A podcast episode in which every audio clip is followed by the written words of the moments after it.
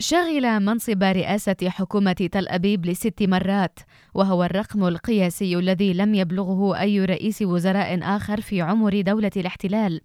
جاءت عودة زعيم حزب الليكود إلى السلطة بعد فترة وجيزة نسبيا في المعارضة، بعدما قضى 12 عاما متتالية رئيسا للوزراء. شكل رئيس حزب الليكود الذي يبلغ من العمر 73 عاما صورة عن نفسه بأنه يحمي إسرائيل من أي عدوان من قوى معادية في المنطقة كإيران، لكن مع كل هذه الدعاية ما زالت المحاكمة الجنائية المتعلقة بتهمة الرشوة والاحتيال وخيانة الأمانة موجودة على الطاولة عند الحديث عن رئيس دولة الاحتلال الذي ولد في تل أبيب في 1949 ثم انتقل إلى الولايات المتحدة حتى سن 18.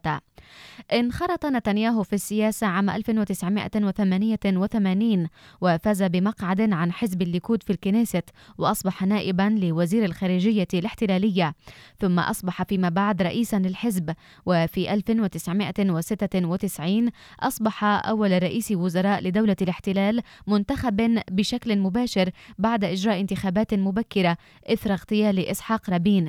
في عام 2005 استقال احتجاجا على الانسحاب الإسرائيلي من قطاع غزة.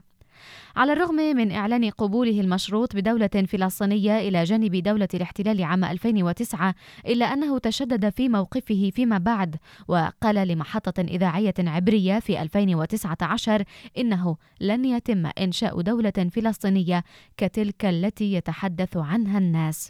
ووصفت المظاهرات ضده مؤخرا بأنها الأولى من نوعها في عمر دولة الاحتلال.